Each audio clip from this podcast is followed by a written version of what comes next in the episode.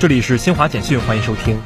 记者从铁路上海站了解到，七月二号起，上海进京列车开行逐步恢复正常。根据计划，每日开行二十七趟，以高铁列车为主。进京旅客仍需查验北京健康宝绿码和四十八小时内核酸阴性证明。香港故宫文化博物馆三号正式对公众开放参观，展出从故宫博物院藏品中精选出来的逾九百件珍贵文物，其中包括一百六十六件国家一级文物。为观众讲述中国的悠久历史和灿烂文化。记者从中国航空发动机集团有限公司获悉，中国航发自主研制的一千千瓦级先进民用涡轴发动机 AES 一百近日签约首家先锋用户中国航发动研所、南方公司与航天科技彩虹公司签订发动机采购合同。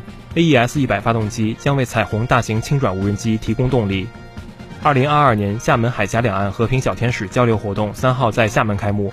十五名大陆小学生和十五名台湾小学生将在为期两天的学习交流中探索海洋文化。以上由新华社记者为您报道。